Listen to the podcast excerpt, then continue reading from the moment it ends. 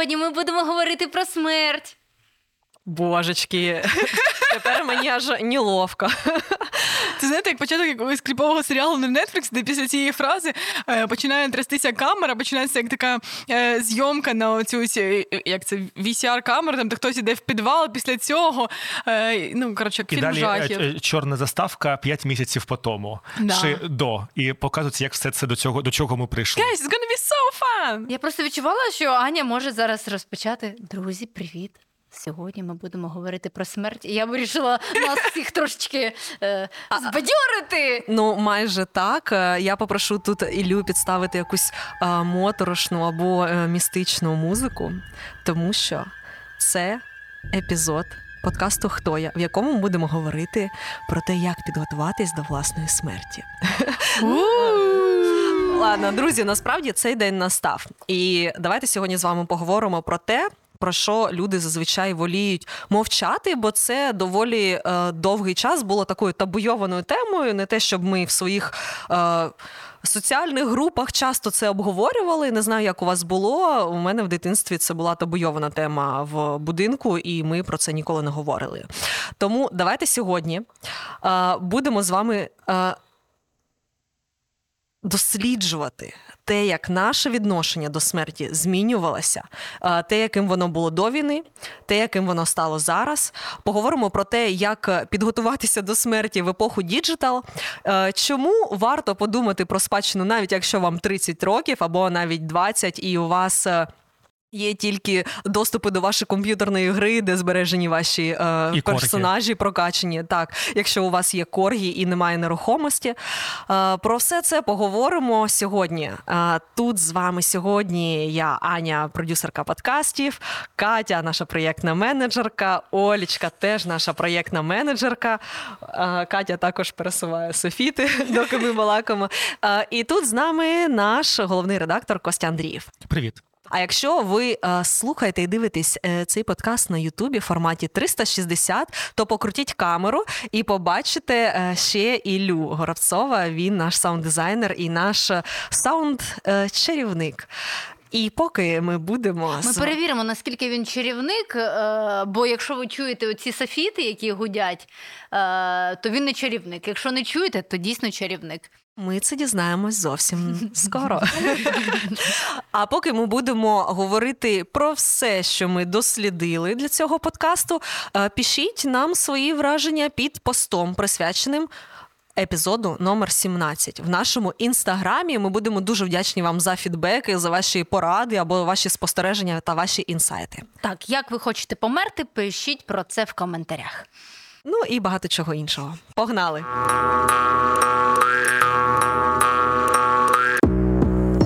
Як ти там?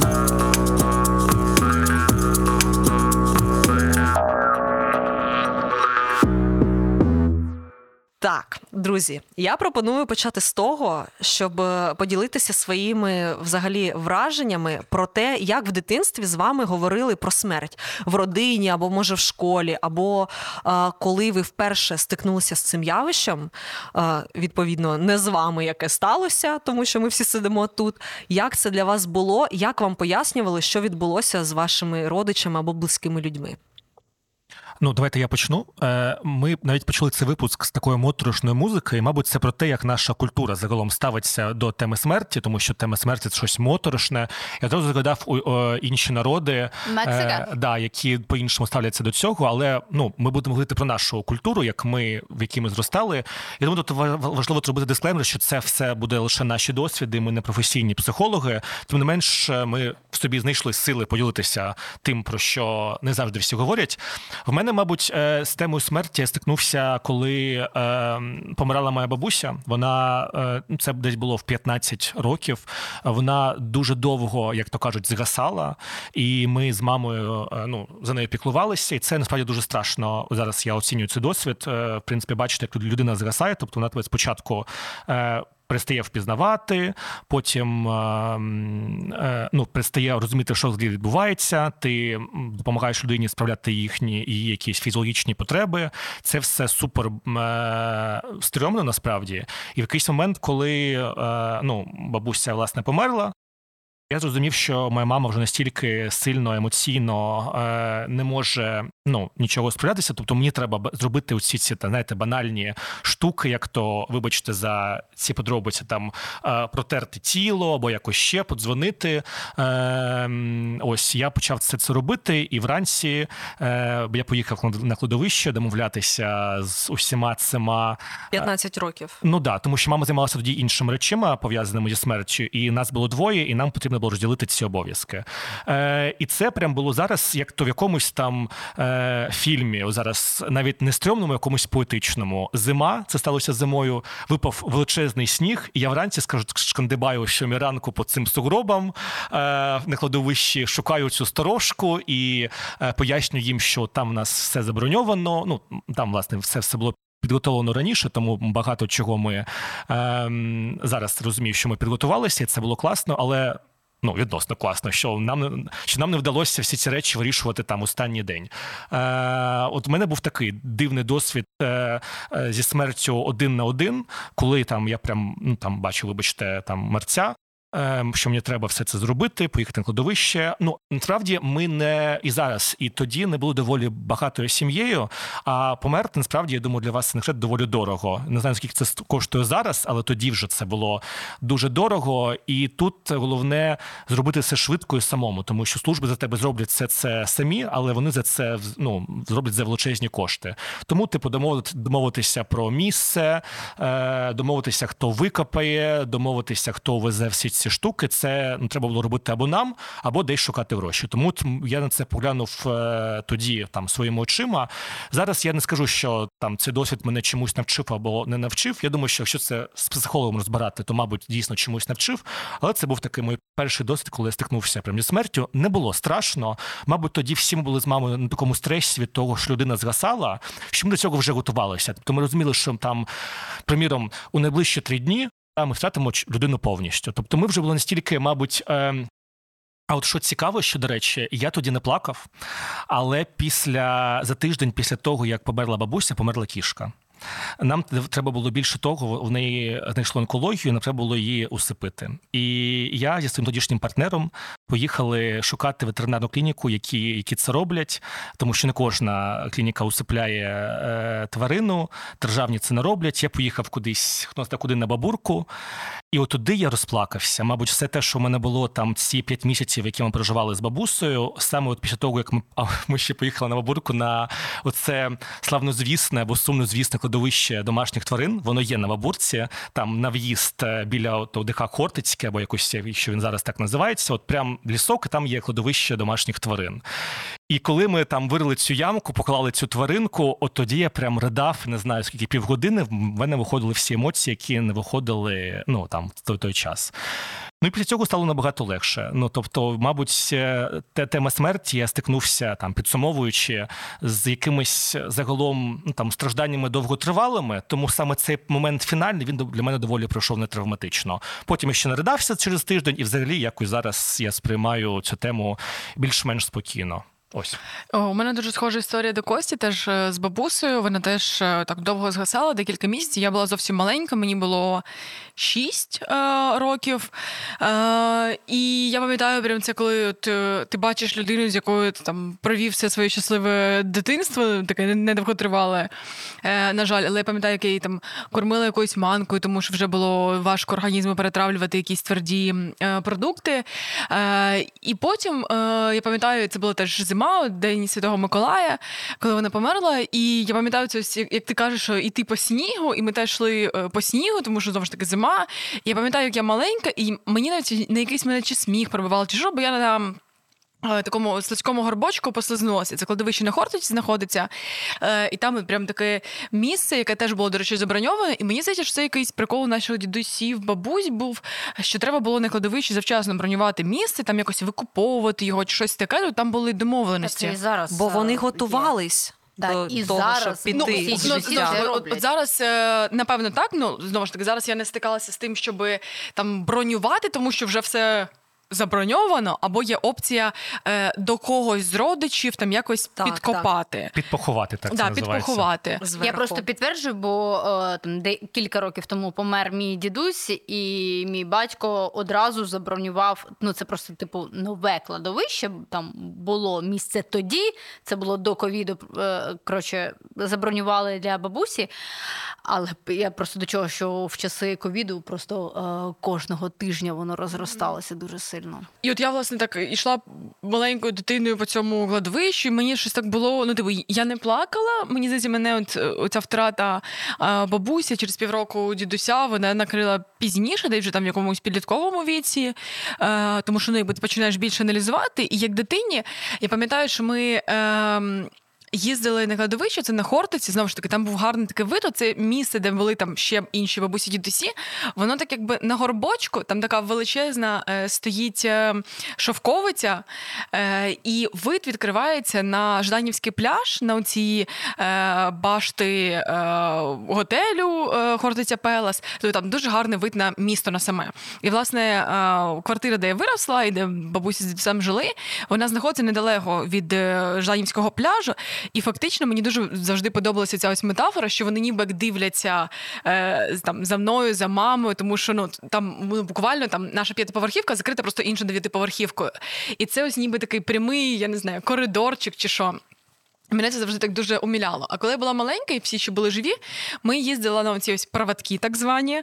Е, Це там після. Паски чи перед Паскою Через там тиждень тиждень після От, Пасхи, через тиждень так. після Паски. Великодня. Е, і ми тоді їздили туди, і там, от під цим грабочком, була така, якби. Не знаю, ямка, ущелина, я не знаю, і щось таке, типу, схил.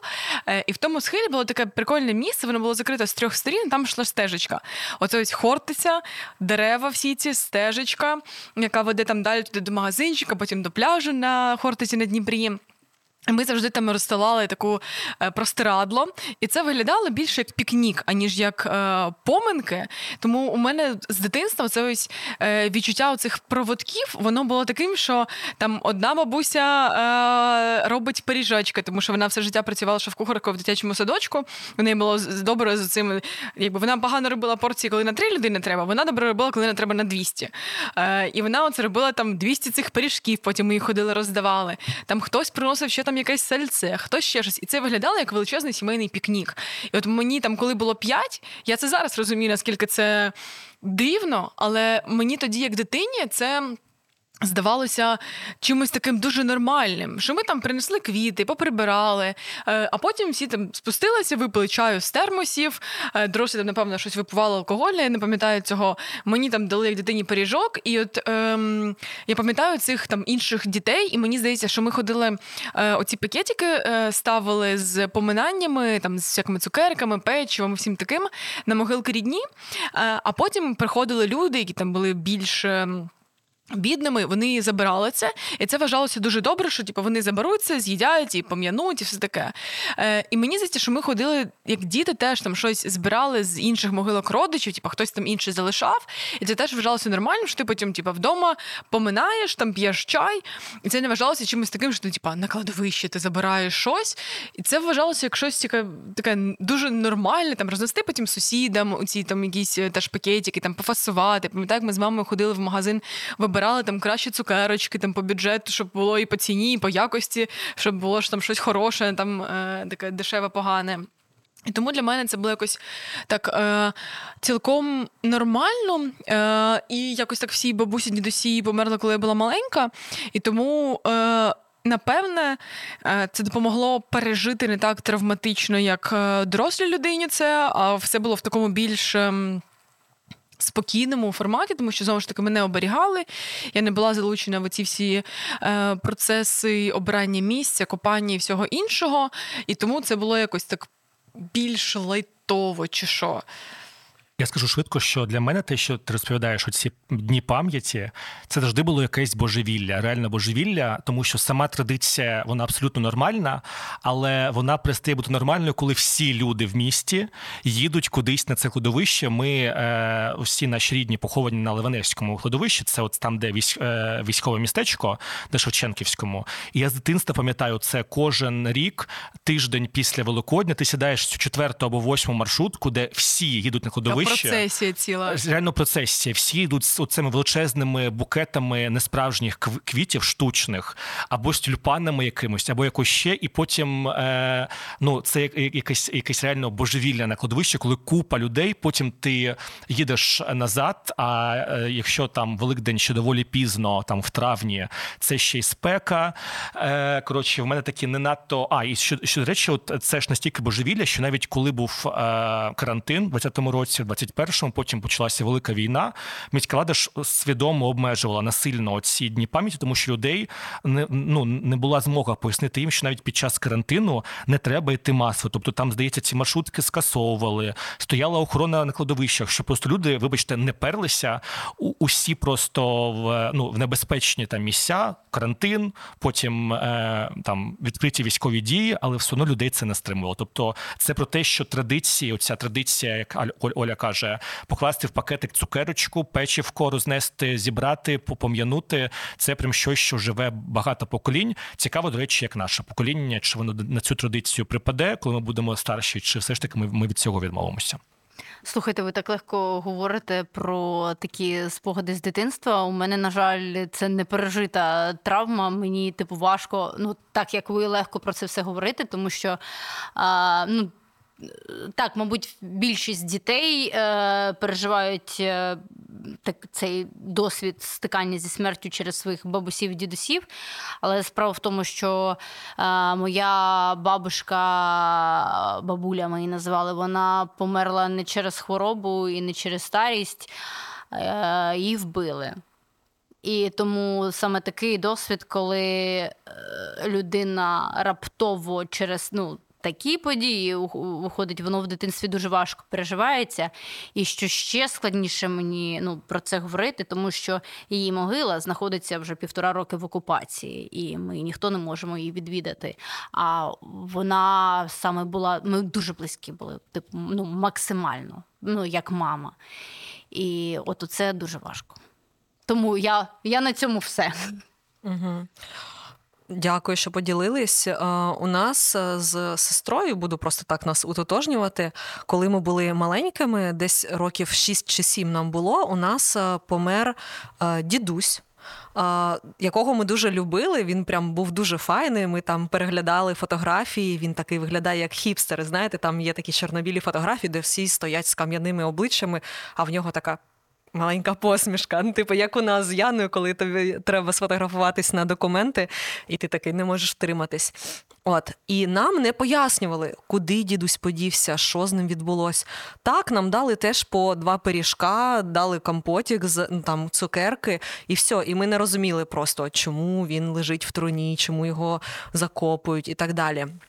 Тому е, екзистенційного такого розуміння смерті у нас тоді не відбулось.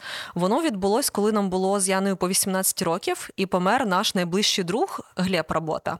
Його збила автівка, е, водія не покарали. Це був тренер футбольного клубу Металург, і тому тяганина тривала дуже довго. І ось це було вже настільки зненацька, бо це була людина нашого віку, це була дуже близька для нас людина. Ми з ним вчора говорили, а сьогодні нам сказали, що його вже нема. І коли відбувалися похорони, то я, якщо чесно, як людина, яка не розуміє, що таке смерть, я її там катастрофічно боюсь все життя і відштовхую від себе усіма е, способами. Я пам'ятаю, що йшов дощ. До речі, на похоронах були фотозйомки. Мама замовила. Це для мене трохи дивно було, і взагалі я така окей. Е, і я не підходила прощатися. Знаєте, як підходять прощатися мерцем, я взагалі не хотіла дивитись на нього в такому стані, щоб запам'ятати його тим живим глібом, веселим, прикольним. Кайфовим. І все, я не бачила його обличчя, і я взагалі відсторонилася. І ось це було вже боляче. І ось тоді вже я почала лише тільки замислюватися про те, що таке є смерть, і що стає з тілом, коли ти його ховаєш, і все таке. Я ще подумав, що коли я починав працювати на своїй першій роботі, це було місцеве телебачення. Отам я, мабуть, е, ну доволі часто стикався з темою смерті. Це був як мій перший репортаж. Я вам вже про це розповідав, але розкажу, що окремо, що коли почав стажуватися, так вийшло, що редакція була дуже маленька, і в якийсь день всі поїхали на ну якісь там не знаю виставки, щось таке. Ну що в кожного дня проводиться.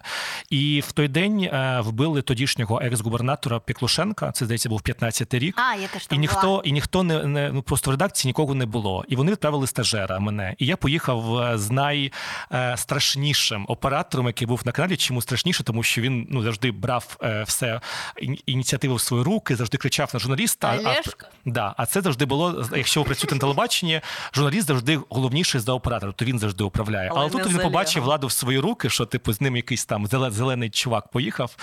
Е, Він кричав на мене, йшов дощ. Я намагався свій перший стендап начитати під дощем. Е, На мене ж- дивилися всі журналісти. А я намагалася через паркан перелізти е, дома Піклушенка. до І поки, і поки Катя намагалася, поки Катя намагалася перелізти, на мене просто цей чувак кричав, на мене дивилися усі. Е, Плюси, один плюс один, Інтер, СТБ, як е, хлопчик маленький, нам, ну скільки мені там було, може, років там 18 або 17, намагається там щось е, прочитати. Ось, а потім, звісно, почалося, коли почалася війна. 15-й рік, е, коли почалася, коли почалося АТО, е, ми дуже часто їздили на е, масові поховання військових. У нас була людина в редакції, яка за це постійно відповідала, але бувало так, що були якісь термінові зйомки. Вона їздила кудись де-інде, і ну я вже їздив. Я вже тоді якийсь певний досвід мав. І це, звісно, не те, щоб страшно. Тут ти завжди, коли стикаєшся з темою смерті, і ти журналіст, ти намагаєшся оцю ділему е, для себе зрозуміти, як так зробити, щоб не нашкодити людям, які зараз близькі до цієї людини, але в той же час розказати її історію, тому що ти приїхав, аби розказати іншим, що ця людина або ці люди, а найстрашніше це коли е, ховають е, воїнів, ну яких не знають, хто це, їх не їх ще не впізнали, і це, звісно. Е, Доволі страшно, але найстрашніше, мабуть, було завжди, коли ховали там одного-двох героїв, і ти там їздив або на поховання біля будинку. Це завжди найтравматичніше, тому що мені здається, по моєму досвіду, люди, коли вже приїжджають на кладовище, вони, мабуть, найчастіше вже якусь е, емоцію пережили. Можливо, їм дуже важко дивитися, коли там труну спускають, але загалом вони вже доволі підготовлено приїжджають на кладовище. А от коли там воїна проводжають там двором, подвір'ям, це, звісно, страшно, коли збираються його родичі. І от я завжди переживаю, переживав принаймні, коли як мені підійти і дати людині зрозуміти вербально, невербально, що ти тут не за сенсацією, що ти готовий е, отримати ту інформацію, яку тобі самі дають, і це треба якось виразити так, щоб і не образити. І оце завжди було, мабуть, от в тих е, зйомках, пов'язаних зі смертю, я для себе ці тонкощі спілкування з людьми отримував е, без, без, без, безцінний досвід. Ну як би це не звучало саме, але от, той досвід, коли ти намагаєшся не образити, це най, най, найцінніше для мене було.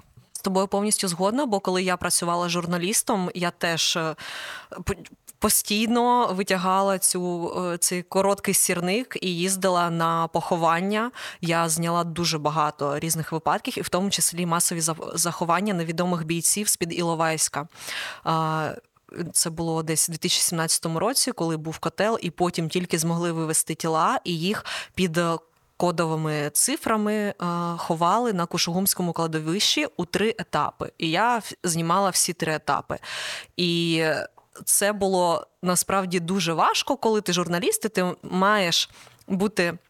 Відстороненим максимально від цієї теми, але ти це бачиш, як виносять ці труни, як їх е, закладають в ці ями. Це було дуже травматично для мене, і я мені здається, що після цього пішла з журналістики. Вже після третього поховання я така: ні, ну все, я вже не можу. Скільки ще буде таких поховань? Я постійно буду витягати цей сірник і буду проживати це знову і знов. От е, ви як журналіст розповідаєте про те, як ви були на зйомках поховань, фотографували їх, знімали відео.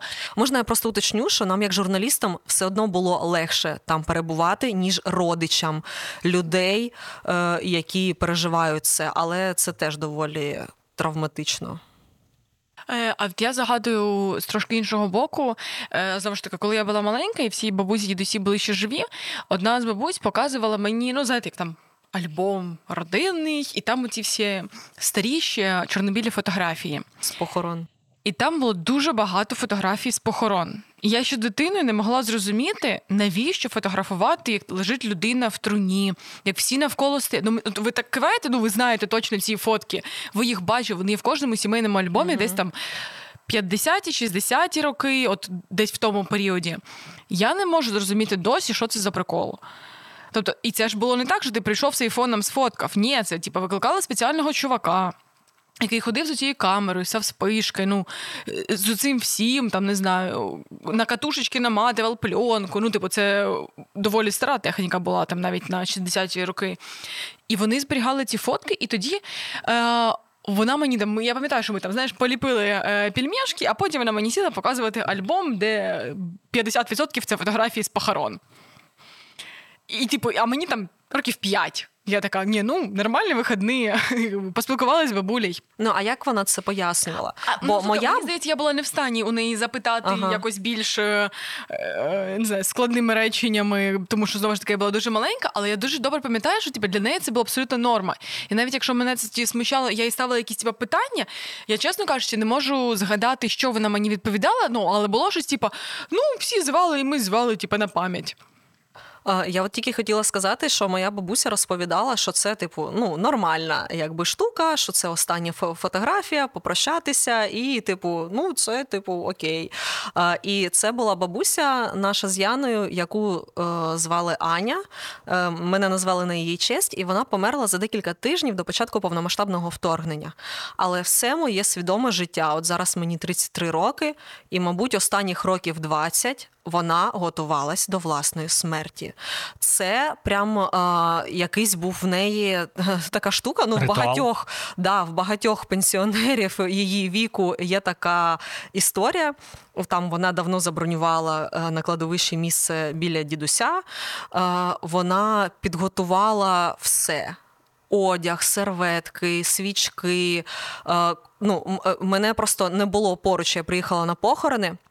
Але Яна, моя сестра, вона була в квартирі, коли бабуся померла. Я така від цього відсторонилась, я боялась. Ну, типу, це таке бачити, бо в мене до мерців, коротше, я їх боюсь, я не знаю чому. От.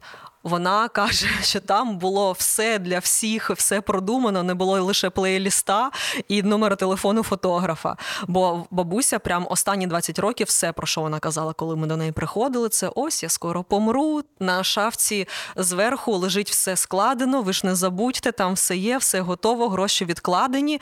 І прям це було таким ритуалом для неї, і вона прям не могла дочекатись цього моменту.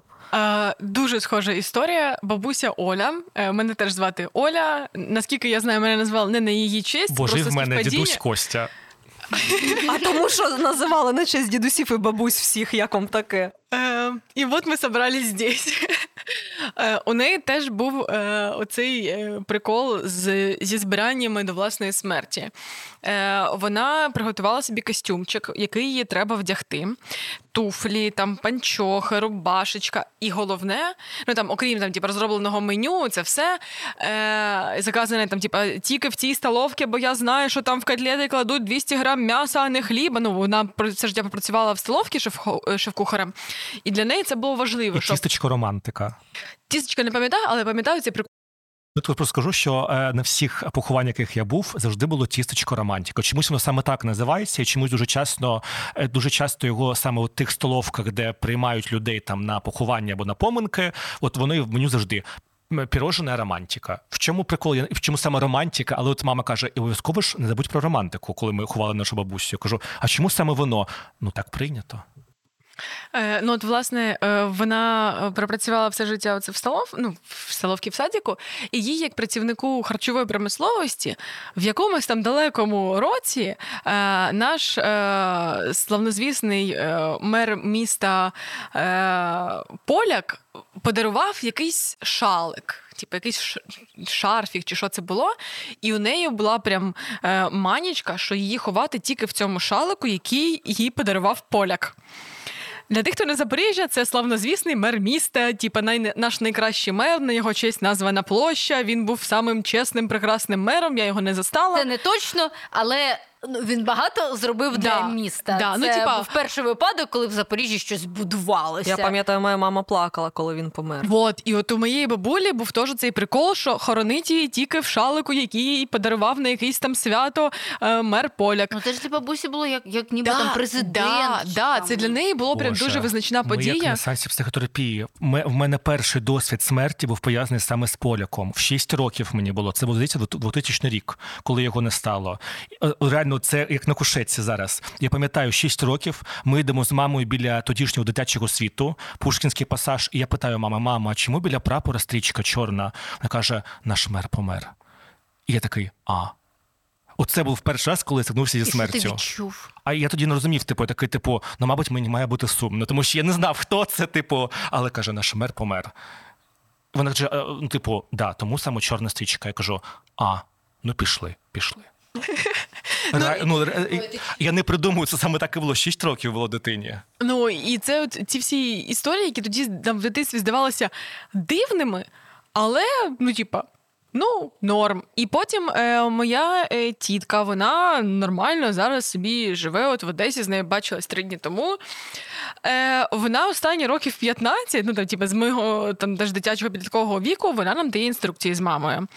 Е, Каже: значить, так, е, оце що в мене вдягти, там дочка її вирішить, а у неї донька е, глуха, тобто треба буде допомагати з е, похоронами, бо вона не зможе все прийшати, бо вона не чуюча. Е, І тому є інструктаж. Значить, Її колеги з колишньої роботи роботи, наша пенсіонерка, відповідають за плейліст е, і там ці всі е, поминки і все інше. У нас з мамою завдання організувати е, поховання, а саме це має бути крематорій, щоб оце черв'яки не їли, а саме крематорій. І потім потрібно. Її відвести в Крилівку, звідти вона родом, і там поховати, але не підкопати її не до мами, а до бабусі. Бо з мамою в неї були складні стосунки, а з бабусею дуже хороші. Оля, вибачте, кажеш про те, що вона дає вам інструкції вже багато років. Вибачте за чорний гумор, а вони оновлюються? Чи вони такі самі залишаються? Ні, вони залишаються стандартними. Просто щоб не забули, да? Ну да, да. Ну вона їх повторює, щоб це типа залишилося. А Що значить підкопати? Ну це коли. Е, підховують, ховають до інших могилок. Ну, типу, там вже є умовно. Розриваєш там, могилу і кладеш туди іншу ця людину. Мама, а потім там типу, знімають пліточку, викопують там не знаю, сантиметрів 50, туди можна покласти. Якщо багато років, то це вже ну, типу, немає сенсу. Ти просто викопуєш там просто ну, земля. В випадку, коли це оця урничка, вазочка е, з крематорію, вона невеличка, то там реально робиться а, така ну, маленька ямка. Але головне, що типу, до бабушки, а не до мами. Е, якби ну вона не дуже е, старенька, е, їй там немає ще 60, тому я якби впевнена, що е, все буде нормально, і коли день настане, то Добратися до Кирилівки буде не буде проблемою, бо зараз Кирилівка окупована. І у мене були думки. Оновити, а що робити? Оновити, да. Ну да, ну бо типу, куди дівати урночку, як поки немає Кирилівки, ну якби шляху туди. Е, Так що е, інструкції це в принципі непогана річ, тому що в стресовій ситуації ти в теорії маєш ним слідувати, і якщо їх повторити дуже багато разів, будеш їх пам'ятати Оля, навіть я тобі в стресі. пропонував би з нею апдейтнути інструкцію, тому що е, життя не ну, непредсказуєме. Да. Це правда. Просто да. що ти будеш робити з цією урночкою без крилівки? Оце... Я я думала про це декілька разів. Просто, я поки не придумала. Просто це в їх в її ж інтересах, тому що якщо ти залишишся з урночкою, все піде, вибачте, по пізді. Все піде. Тому краще оновити цей пункт, щоб потім не було проблем з нічим іншим.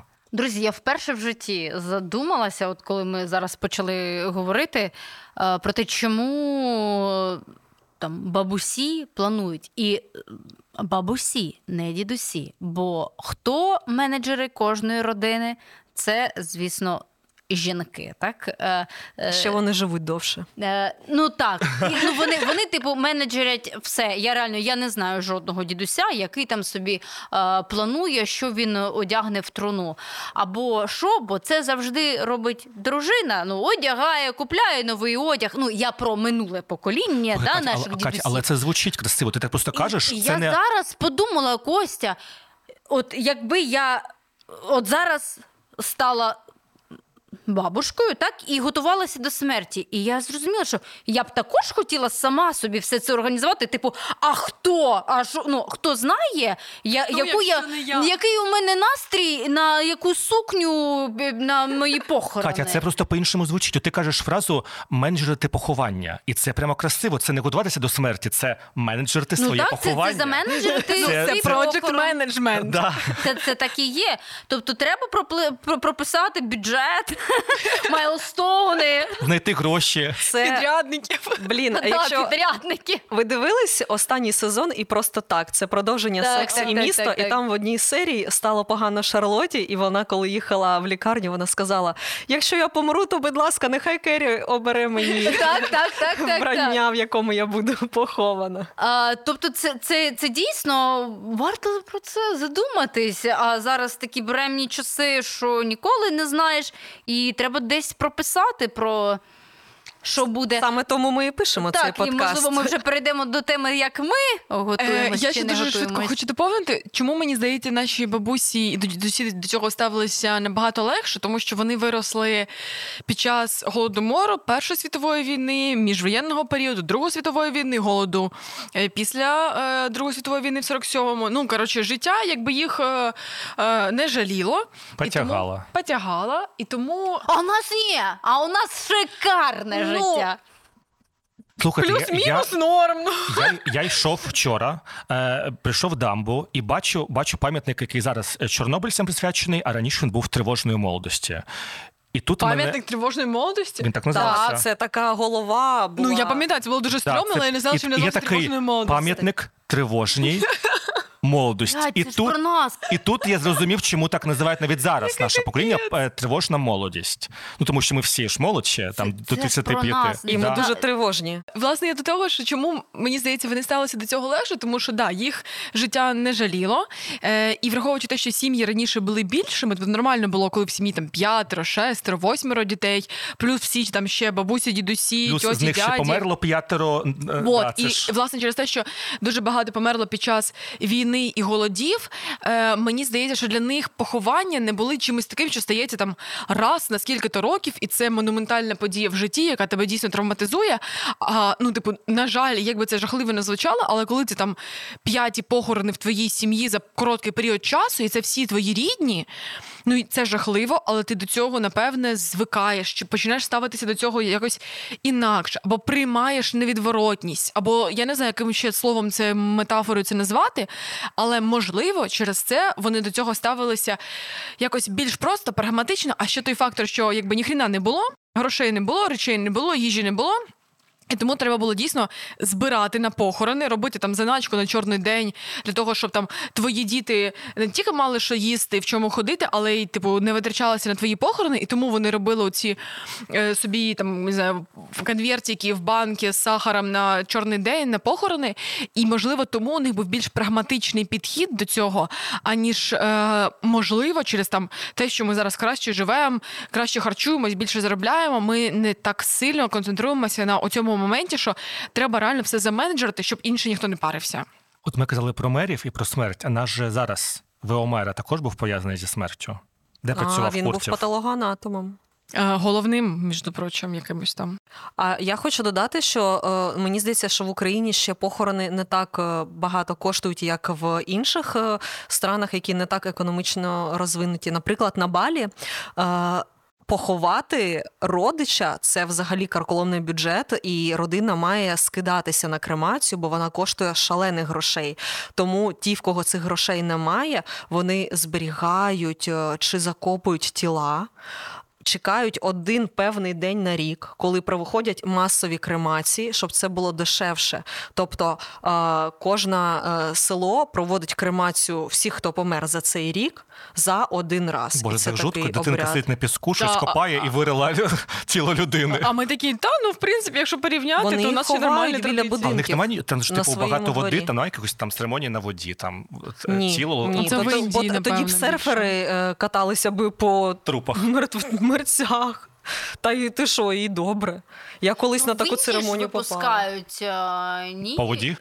Так. Ну там прям якась річка, де прям Ганг. да, палять, е, палять. Я пам'ятаю, що ще було у вікінгів така традиція, ну не знаю, як у вікінгів, ладно, в серіалі серіалі, вікінги такі так. показували, коли їх так на плот е, кладуть тіло, таке Квіточки обмотують його, піджигають. квіточки, да. Ні, не піджигають, типу, відпускають його по воді і потім стрілами Стрілою запаленими, да. Гарно, Вот, це гарно, да. Я м, тільки задавала завжди питанням, а що потім? Ну, типа, населений пункт, який нижче А по течії. інший населений пункт ловить такий Ну, здрасте, вот. Да. да. Але Гарне запитання. ну, в серіалі вигляділо красиво. А, можна я скажу? Е, Півтора року тому, мабуть, за декілька тижнів теж до початку повномасштабного вторгнення у мого хлопця у Павла померла двоюрідна сестра. Вона українка, її вся родина жила в тимчасово окупованому Криму, а вона вже дуже багато років жила в Індії, в Гоа. І вона там загинула дуже раптово, коли до неї приїхав її батько, який її довго не бачив, і в неї стався ковід, через який вона прям моментально згоріла. І це відбулося на його очах, і це було взагалі дуже шокуючою новиною для всіх. Але вона настільки хотіла жити там, не в Україні, ні десь ще. Вона дуже сильно вірила в релігію, якраз індуїзьку, е, не знаю, як її правильно назвати, так, в індуїзм. І притримувалась всіх там звичаїв, пішла навчатися на шаманство і щось таке. Вона нашого з вами віку, нашого з Катією віку, їй зараз би було 33 роки. Так, молоді, радіти. Ви теж будете в цьому клубі зовсім незабаром. От. І е, вона, мабуть, з друзями проговорювала. Ну, у них там всіх були дуже близькі стосунки, що її треба спалити за певними звичаями. І вони це спалили, провели цей ритуал не за нашими православними традиціями, а за тими, за якими вона хотіла жити. І таким чином вона пішла. До речі, ще про традиції. Я не знаю, найбільше мене в цьому всьому похороні завжди в дитинстві лякало. Це коли під під'їздом батюшка відспівував. Оце взагалі кріпота була. Тому що, по-перше, це тривало дуже довго. Ну мені, типа, там 6 років. Це безкінечні були співи. Оце кадило, яке пахне дуже специфічно. Я не знаю, кому цей запах подобається. Ладан. Ладан. А кадило це що? це Ну, ладан піджигають в кадилі. А, а, да, ти правильно, А, да, все, да, хорошо, запах значить, оця ладану. штуковина, да.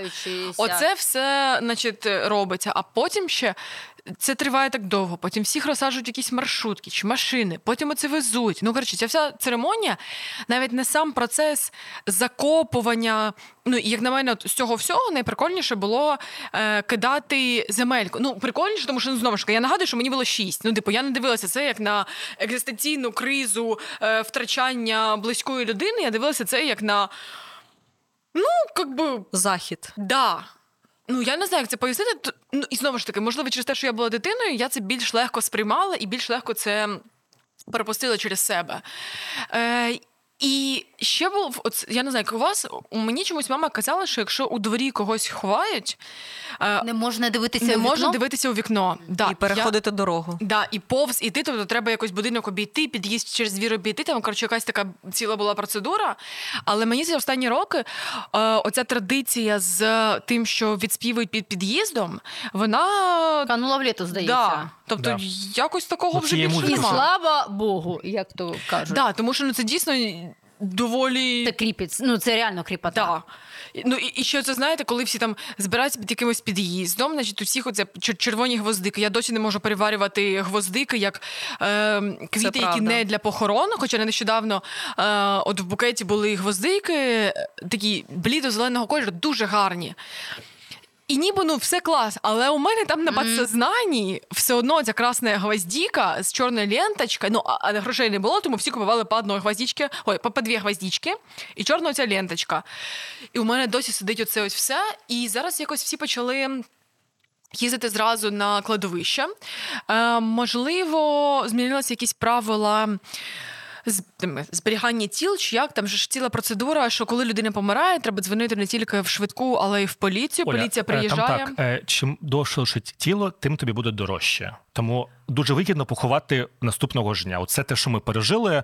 Це значить, що ти не везеш тіло в морг, а а зберігати тіло ж вдома ж також тепер не можна, тому що тому це я думаю, дуже практично пояснює. Ну і пам'ятаєте, мили вдома, щоб... вдягали вдома. Тобто зараз типа людину забирають в моргу, все роблять. Тобто ти віддаєш туди речі всі, її там вже вдягають, миють все там, що треба зробити. Там, якщо там якісь розтини, це все, бо там ж ціла процедура. Там треба довести, що ти її не вбив, що людина померла якимось природнім шляхом або через там хворобу або через щось, то там ціла процедура з поліцією відбувається. Е, Роблять обов'язково, по-моєму, ростин, і тоді тільки тобі тіло віддають уже прямо ну, типу, в труні, в цьому всьому. Тобто, з одного боку, це більш складно. Е, тому що ну, типа, це така процедура, що ти не можеш нормально попрощатися. З іншого боку, напевно, це краще, тому що це не на твоїх плечах. Е, ну, Вся це така, як на мене, найскладніша процедура. А коли ну, це тіло, і тобі треба з ним щось робити. А коли це роблять люди, які знають, що робити з цим. Е, тут скажу ще по нашому досвіду, я зрозумів, наскільки всі ці служби пов'язані, тому що через 25 секунд після того, як я поклав е, трубку е, і сказав швидкі, що в нас е, труп і нам треба привезти все зробити. Кожні дві хвилини нам почали дзвонити різні служби, які пропонували за різні кошти все це зробити. І Тут я поняв, що це ну я не можу назвати мафією в такому прямому розумінні цього, Це да, але схема є. Я ще що згадав, е, що мені е, там важливо сказати про моє розуміння е, теми смерті через дитинство. Потім я думаю, ми перейдемо до вже того, як ми зараз готуємося, як ми на це дивимося в сучасних умовах. Я дитина, яка вихована. Не в останню чергу телебаченням. Е, Я думаю, що багато людей, там, таких як я, там старші трошечки, ми в дитинстві багато проводили часу через телебачення, і на мене дуже часто впливали події, як такі всеукраїнські трагедії. Вони е, так як там ми багато дивилися телевізор, я постійно там, коли грався, телек щось показував. Я не переживав, але я стикався саме з це. Е, пам'ятаю, Ну, от чесно, там не придумуючи, хоча це зовсім багато кілометрів від мене. Але я пам'ятаю там досі той день, коли ми дивимося телебачення, і тут переривають е, е, якийсь там серіал, сказати про те, що 11 вересня а сьогодні саме 11-го, да. це було дуже страшно. Е, Коли показували всі ці кадри по всьому світу однакові, як все горить, палає, просто це прям дуже стрьомно було. І потім е, якісь були певні трагедії, які також показували по телебаченню. Ще до цього була трагедія з Діаною, яку там мені було 5 років. Я досі пам'ятаю там всі ці кадри, які її везуть. Потім була трагедія на Скнилові на Львівському аеродромі. Також багато людей загинуло, і це показувало там буквально декілька днів. Е, дуже багато було трагедій е, в шахтах, коли Я пам'ятаю, е, коли була трагедія, коли загинув президент Польщі в авіакатастрофі. Оце ось я прям пам'ятаю, що я така йшла зі своєї кімнати на кухню, мама дивилася телевізор. І там прям ТСН новини показують цю прям новину, що я така зупинилась, і ну я теж була дитиною, там який це був рік. Я прям така подумала: ого, президентами, всі інші, типу, Польща це ж поруч, типу, що тепер робити? Ну і це здавалося такою величезною прям трагедією. Ну, дитину це не для мені особисто це не сприймалося як як щось е, е, трагічне, прям трагічне розуміння цього слова. Це більше про те, що ти кажеш: зупинитися, відкрити рот від здивування, сказати ого, типу там 57 людей загинуло в шахті. Тоді ти не розумієш, наскільки це страшно і перед передумови, і можливо є багато причин, чомусь так або не так, там що ще. Ти просто такий. Ого. Ну тобто в цьому немає якогось там неймовірно. Це більше про те, що. Ну, типу, і також буває і так, тому що ти живеш в своїй бульбашці дитячій, де ти граєшся yeah. про вквача, приходиш додому, дивишся е, Сейлор Мун, а тут бах, замість Сейлор Мун тобі показують вбитих горняків. І це прям ага, виявляється, і так буває в житті. Ну тобто, мабуть, мене це так накрилося. У мене так в дитинстві відкарбувалося. Я як зараз пам'ятаю, ви, мабуть, були ще е, в памперсах е, бігали. Е, щасти вам, у вас, мабуть, були памперси, у нас ні, точно ні. Так от у Мелітополі від газу взорвався цілий під'їзд. І це я побачила в новинах. Те, що ми зараз бачимо майже кожного дня. Оце ну, діру в будинку. і Падаючи ну, кадри, як попадали ванни людські і так далі. І я оце от в дитинстві, коли побачила, от я прям і в мене Мелітополь дуже довго асоціювався з цією трагедією. І я тільки зараз подумала, виявляєте, як нашим дітям, ну от цьому поколінню, які для, для яких це нормальна картина. Типу, мене тоді це дуже вразило. Я руками ходила про це, згадувала. А наші діти зараз, а наші ж діти мають доступ до інформації. Да, Раніше постійний. просто телевізор вимикай і все. А зараз ти просто так, так не можна було вимкнеш, тому що якось це обмежити. А зараз у дітей це все в кармані. Е, Я останнім часом дуже задумуюсь про те, що е, наскільки. З точки зору емоцій і якихось певних ритуалів життєвого циклу є оця традиція ходити на ці проводки, е, віддавати шану померлим. І наскільки зараз це складно, враховуючи окуповані території, е, і мені здається, для багатьох людей це теж. Ем, таке питання того, що там є твої корені. Я буквально нещодавно почала ловити себе на цій думці. Е, Моя родина, бабуся, е, вона походить з села Вербова, біля якого зараз точаться бої, підроботане воно. Е, і я от думаю про те, що я там останній раз була, коли ще була теж дитиною, тому що бабуся виїхала в місто, вже тут познайомилася з дідусем, оце індустріалізація, це все. Але там залишалася частина родини, і вони досі там. Е, І я пам'ятаю, що ми в дитинстві їздили туди. На поминки якісь там прибирати кладовище, там щоб входить, що прабабусі, прадідуся, тобто ну, там ще більш старшого покоління. І останній раз там було дуже давно, і мене тільки нещодавно осудило, що ну, типу, зараз там ідуть бої. Ну, типу, я розумію, що під час звільнення села не буде, тобто там не залишиться нічого. І те, що не залишиться, скоріш за все, кладовища, ну, як місце, де, де є надгробки, де можна прийти. І покласти квіти. Я там не була дуже багато років. Ну, це 20-15 років, дуже багато. Але от мені зараз з'явилася ця потреба, коли я зрозуміла, що її у мене забрали. І от це усвідомлення навіть того, що знищуються не будівлі, а що знищується оцей зв'язок так, з так, поколіннями, так, з тим місцем, куди я можу. Не знаю, прийти і, можливо, побачити там вперше в усвідомленому житті, в дорослому, на нагробки своїх е, предків, своїх родичів.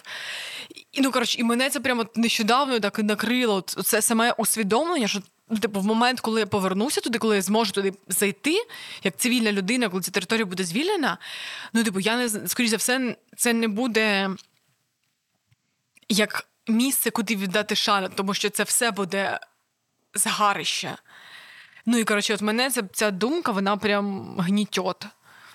Друзі, ну а зважаючи на всі обставини, в яких ми зараз живемо, не дивлячись на те, що ми доволі молоді, перспективні і все таке, чи думали ви про те, як би ви хотіли, щоб шану віддавали вам, коли вас не стане? Чи можливо ви вже якісь кроки робили? Бо я єдине, що я зробила, я сказала Яні і Павлу, що мене треба.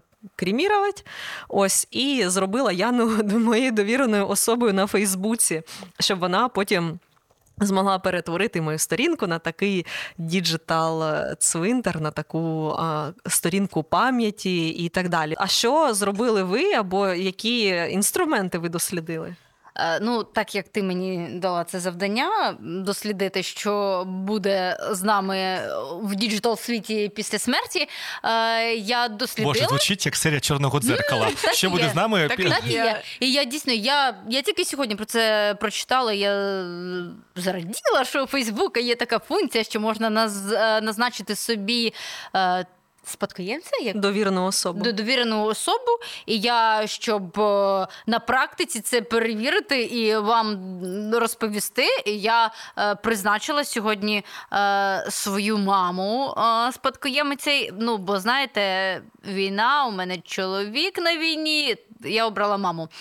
Е, От, але е, в інстаграмі немає такої функції, просто щоб ви знали, якщо що. Але ну, для всіх інших соцмереж у вас є функція передати пароль е, тому, кому ви довіряєте, і щоб хотіли, щоб ця людина потім ну або видалила ваш профіль. Хоча е, ну там родичі або знайомі можуть. Е, ну, якось на профіль як, якось там це робиться, що ну не, не скарга, так, а е, увідомити Донести інформацію адміністратору. Так, е, що людина загинула.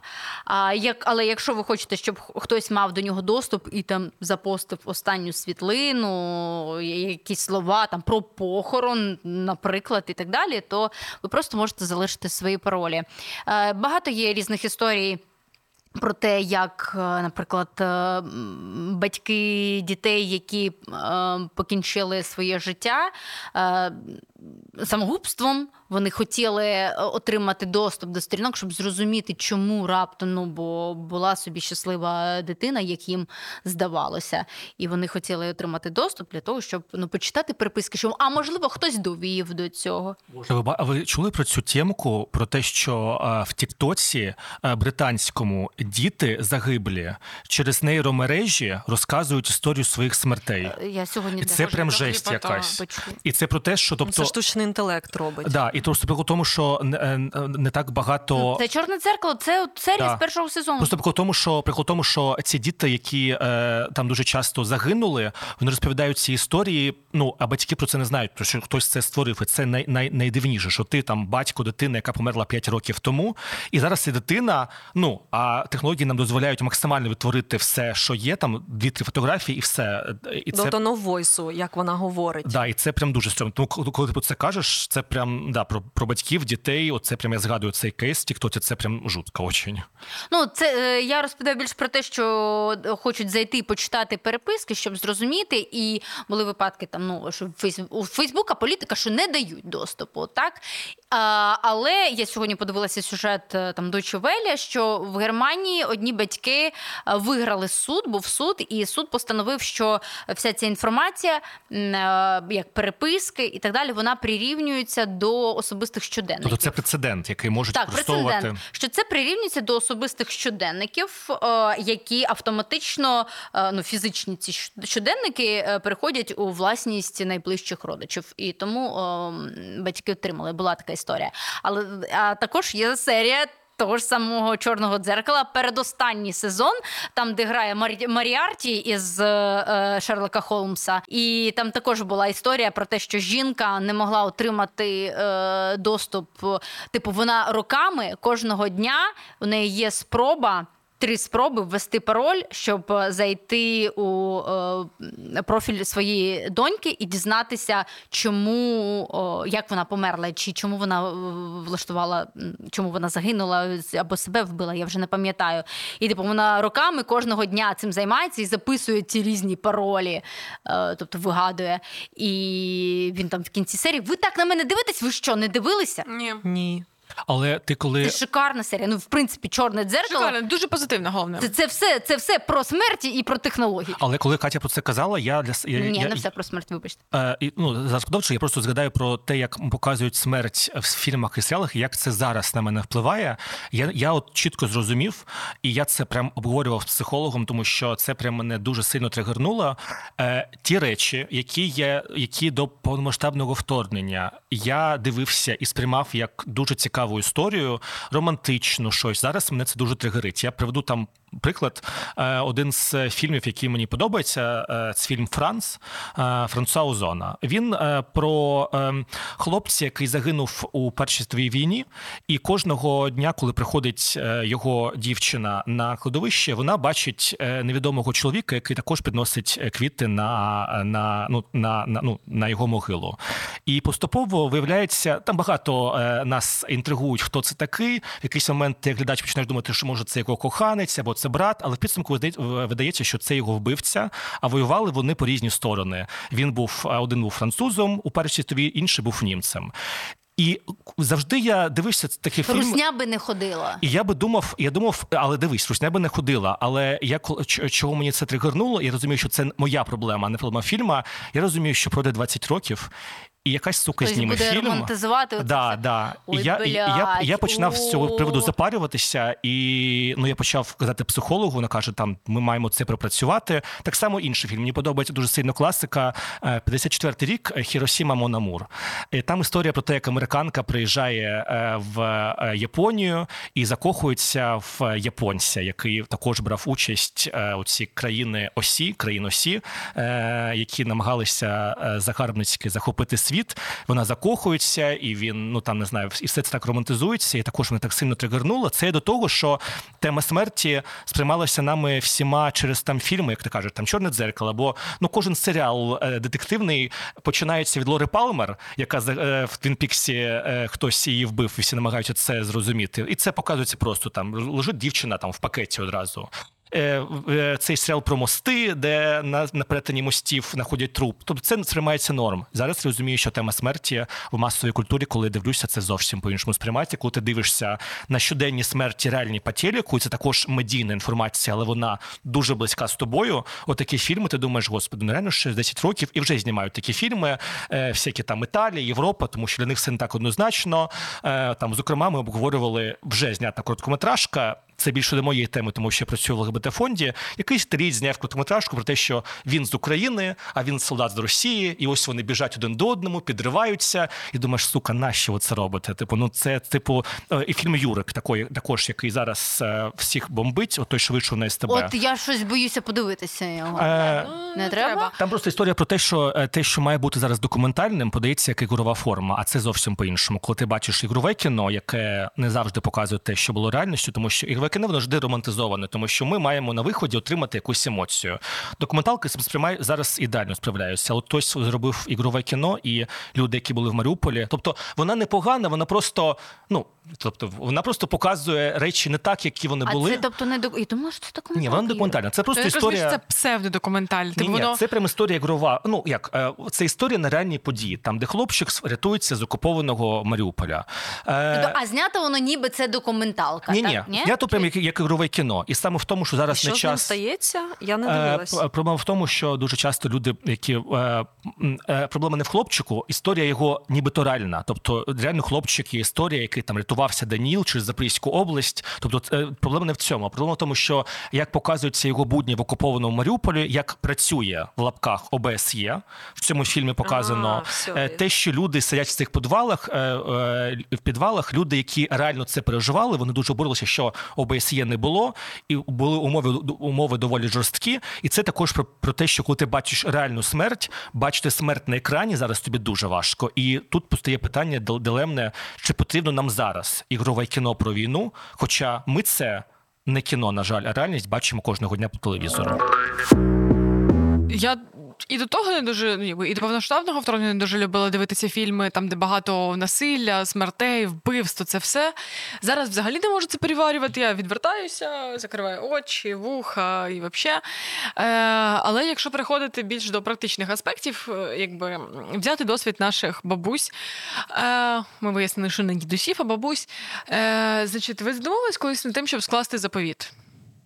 Так, ми задумались, бо ми з вами обговорювали це як можливий допис е, для як ти там, і тому ми підняли з, ваш, з вами цю, цю тему. І е, я прям дійсно тоді думала взяти на себе цю тему і піти там до нотаріуса, але я подзвонила нотаріусам, дізна... ну, типу, зробити експеримент, написати е, заповіт. Я подзвонила, дізналася, скільки це коштує. Думаю, та а ні, скільки це коштує? Оформлення заповіту на одну річ, одну, типу, машину, 2500, а на все майно 2000. Дешевше все. А якби це не було тему, яку ми обговорювали, чи подумали ви е, знаючи себе про заповіт? Тому що ми про це згадали, тому що ми хотіли про це написати. Ми там журналісти, наше щось смикнулося, а от якби цього ну, не я, було. б- ми про це продумали, тому що це тема на поверхні, мені якби здається. Ну просто і у Каті є нерухомість, дитина і тварина. Ні, у мене немає нерухомості. Ладно, дитина і тварина у тебе Е, є. В мене немає е, нерухомості, дитини і тварини. Ну, От машина, є машина тепер. Да, я А щасливий це власник. Це рухомість. Да, рухомості блакитного кольору в формі бітла.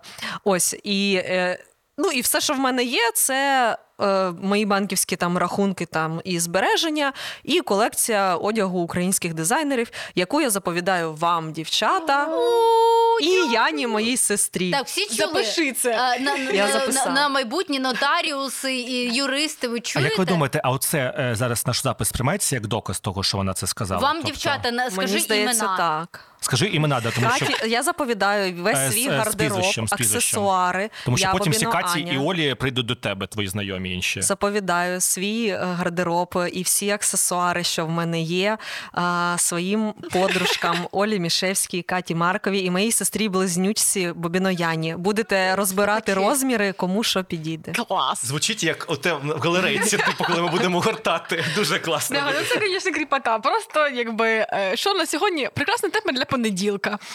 Е, 11 вересня. 11 вересня. Це жах.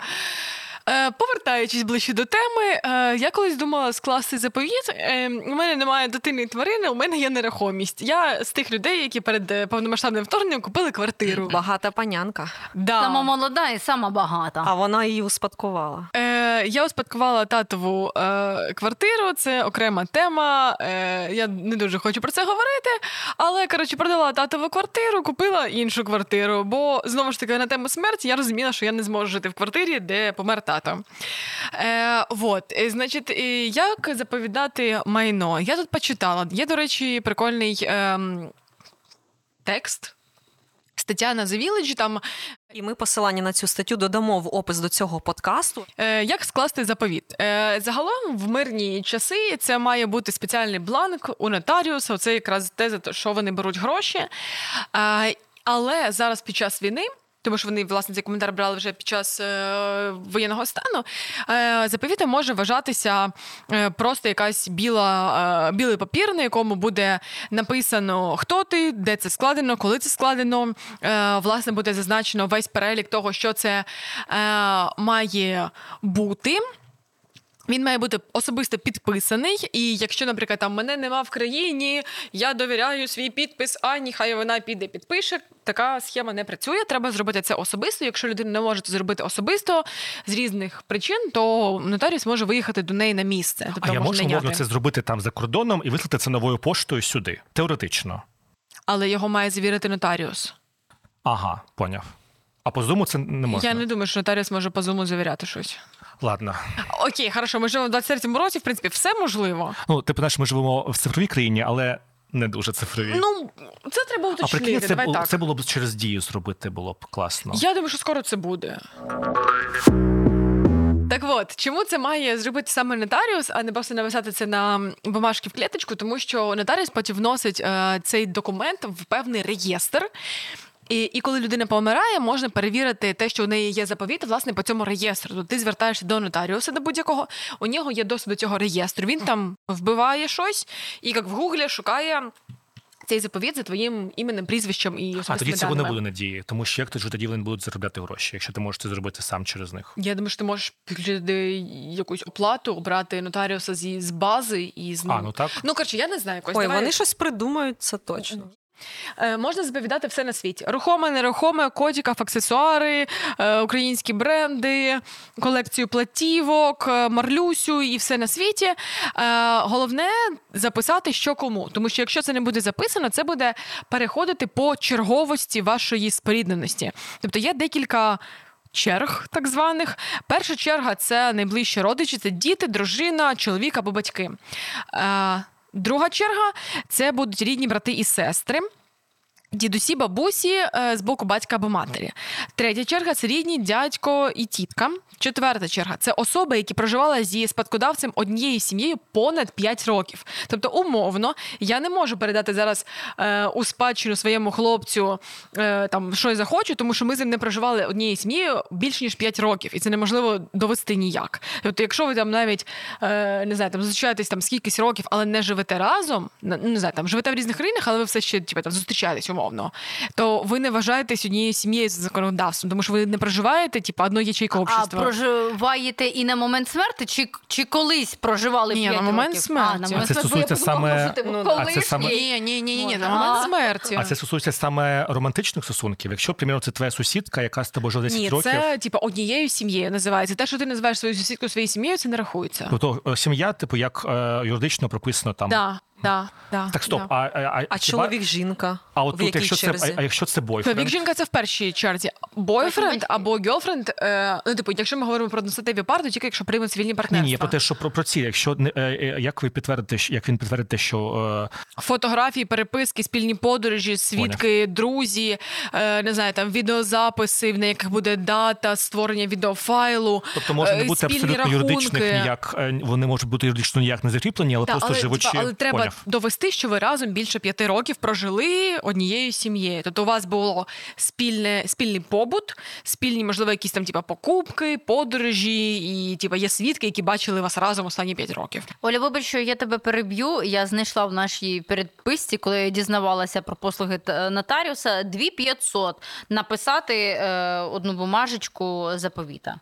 Е, Да, і ще там такий є прикол, що, наприклад, якщо ти зараз пишеш там заповідаю квартиру, а потім через півроку там або три роки у тебе з'являється ще машина, і ти її не вніс, е, типу, не оновив свій заповіт. Ходи, довнось і або доплачуй. довнось доплачує, або е, те, що все не внесене, воно буде переходити по цій спадковості по Ні, черзі. чекайте, а це цікаво. Якщо ти доповнюєш, це фактично ти платиш нові 2500 за те, що ти переписуєш ну його да, бо повністю. ти його переписуєш, А, і воно це- воно заново це вноситься в реєстр. Тобто, умов- Ну, бо я так розумію, що це в будь-якому разі один документ складається. А, тобто ти складаєш цей один документ, а потім ти купив машину Додаєш і машину за 2500. І так на кожну річ, якщо ходити додавати, це 2500 на Зато родичі заповіт. не будуть потім сперечатися після твоєї смерті. А, а знаєте, що я згадала? Що у нас є а, знову ж таки другий подкаст подряд. Будемо згадувати Сашу Павлову, нашу ілюстраторку.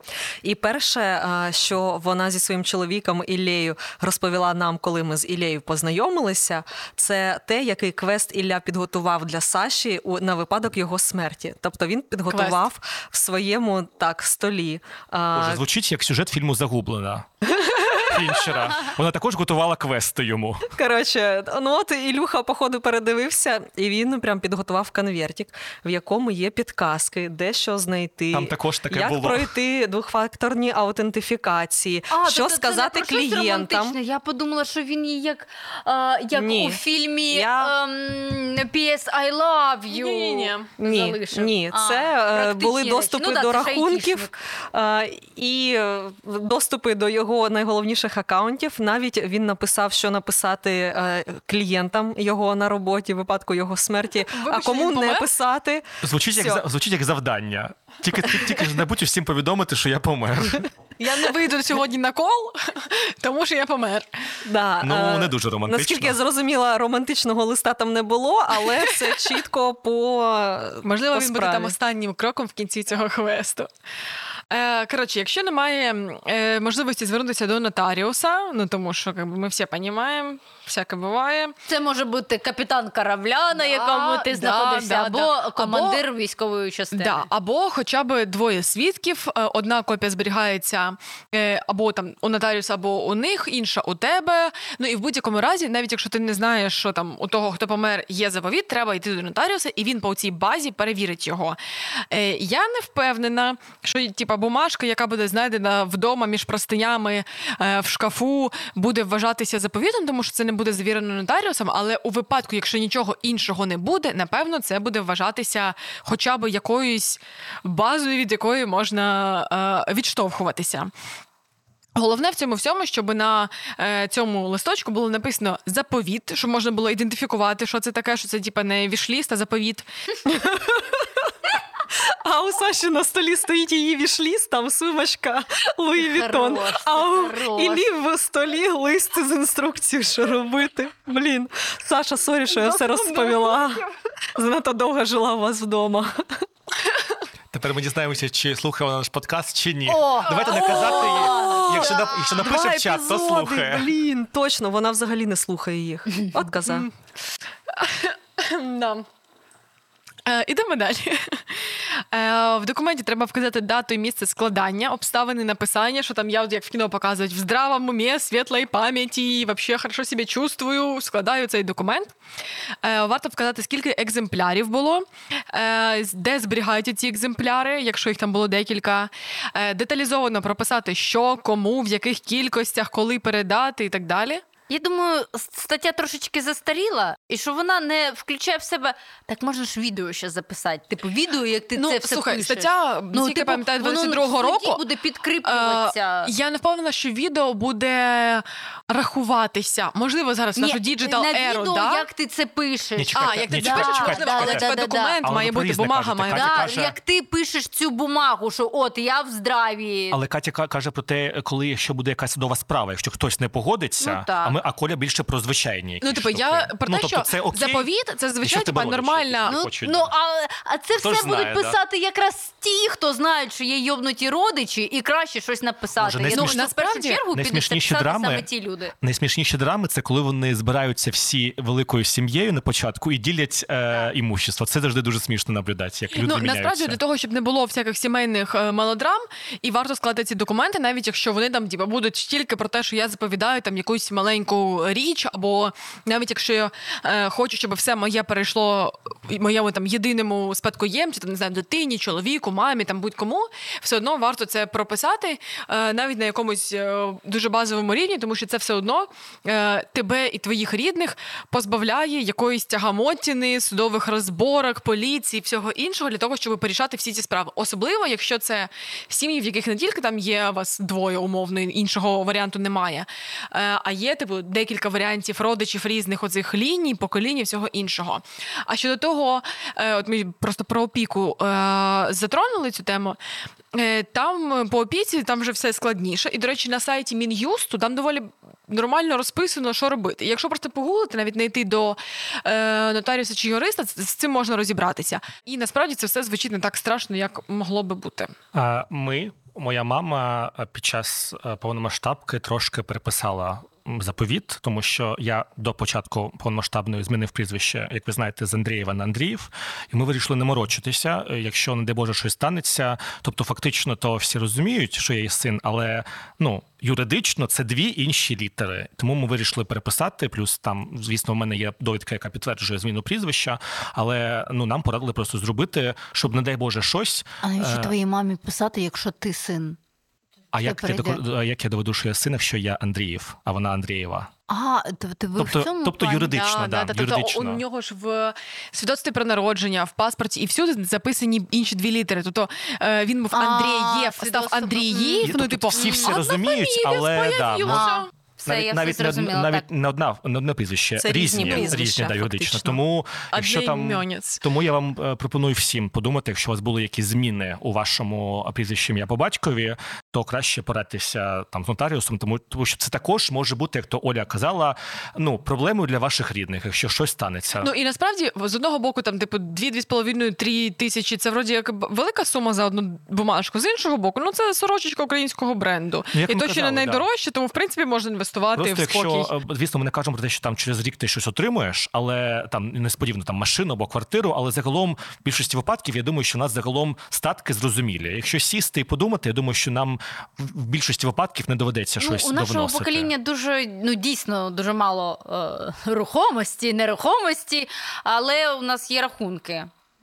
Е, З цим також можна йти до нотаріуса е, і у нього запитувати, щоб нотаріус зі своїм цим нотаріусовським благословенням е, звертався до банків і запитував у них, чи є по такому то гражданину відкриті рахунки. Ти подаєш до банку, е, банк дає, що да, от такого то є, розкриває банківську таємницю нотаріусу, нотаріус скаже це тобі, і тоді ви знову ж таки через цю процедуру з нотаріусом е, робите так, що ти стаєш спадкоємцем цих рахунків.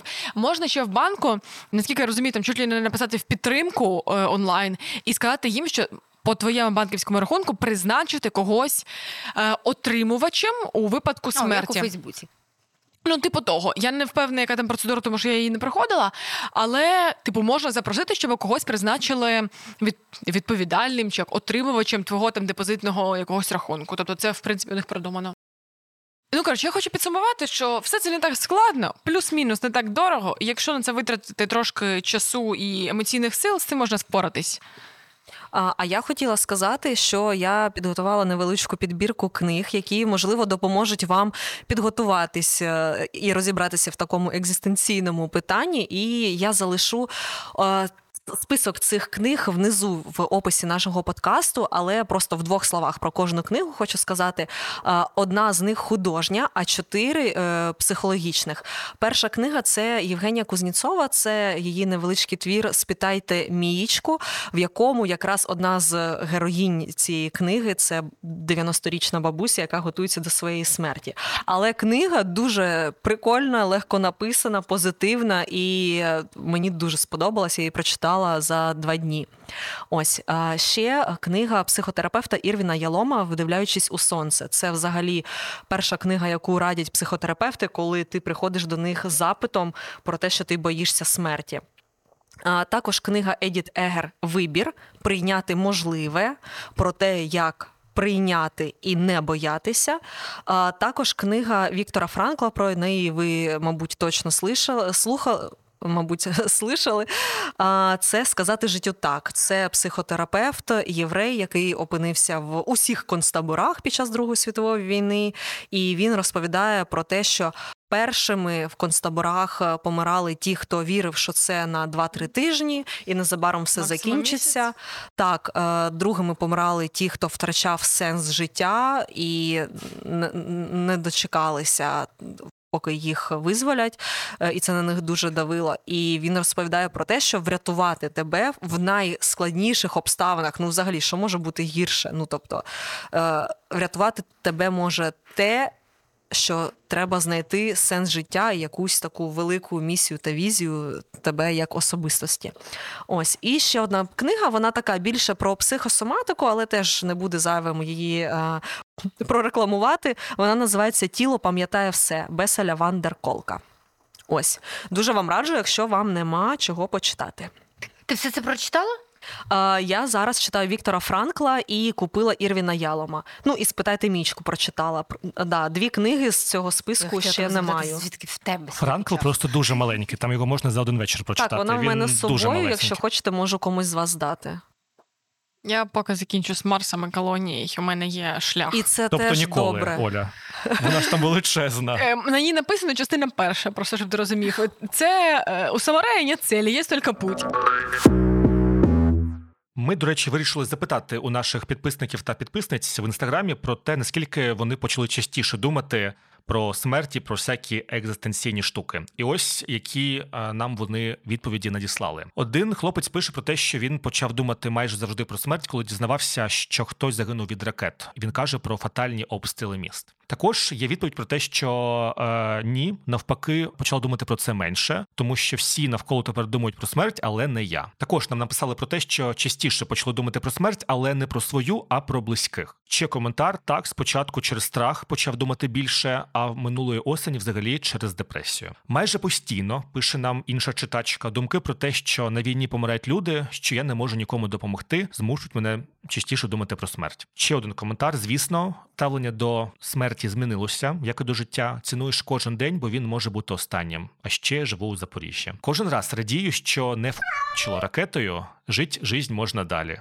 Отакі прості речі, які, мабуть, піднімають нам настрій. Дуже дивно, що зараз ми про це говоримо. Хто подумав би, що у 23-му році ми будемо радіти таким страшним речам? Мабуть, так е, почав думати е, більше про смерть, бо почала, бо залишаючись в Запоріжжі, зараз розумію, що прилетіти може бути в будь-який момент. Власне, те про що ми щойно говорили. Частіше почала думати не тільки про свою смерть, а й про смерть близьких людей. Що робити, якщо щось станеться з мамою в окупованому місті? І останній коментар взагалі почала думати про неї більше про смерть, бо раніше ніколи. Ось такі нам відповіді песимістичні не дуже написали наші читачі та читачки. Ну а ми рухаємося далі.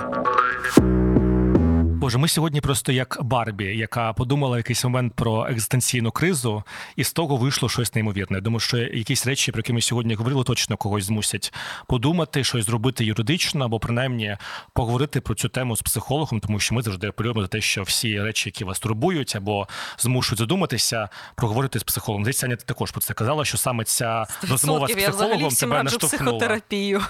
Друзі, це е, неймовірний досвід, і воно варто всіх своїх грошей грошей. Ну і плюс зараз ти не можеш входити в топи подкастів чи будь-якого контенту, якщо ти не розповідаєш про свій досвід з психотерапії. Це 100%. Для того, щоб отримати досвід психотерапії, ми чекаємо, щоб нам хтось запропонував рекламну інтеграцію. Е, А поки нам цього не запропонували, підтримуйте нас на Патреоні, Баймі Кофі, або скидайте там донати на Монобанку, або купуйте наш класний запорізький мерч, Е, або взагалі Або нам в Запоріжжя. завести сторінку на OnlyFans. І вам буде від цього тільки гірше. Це факт.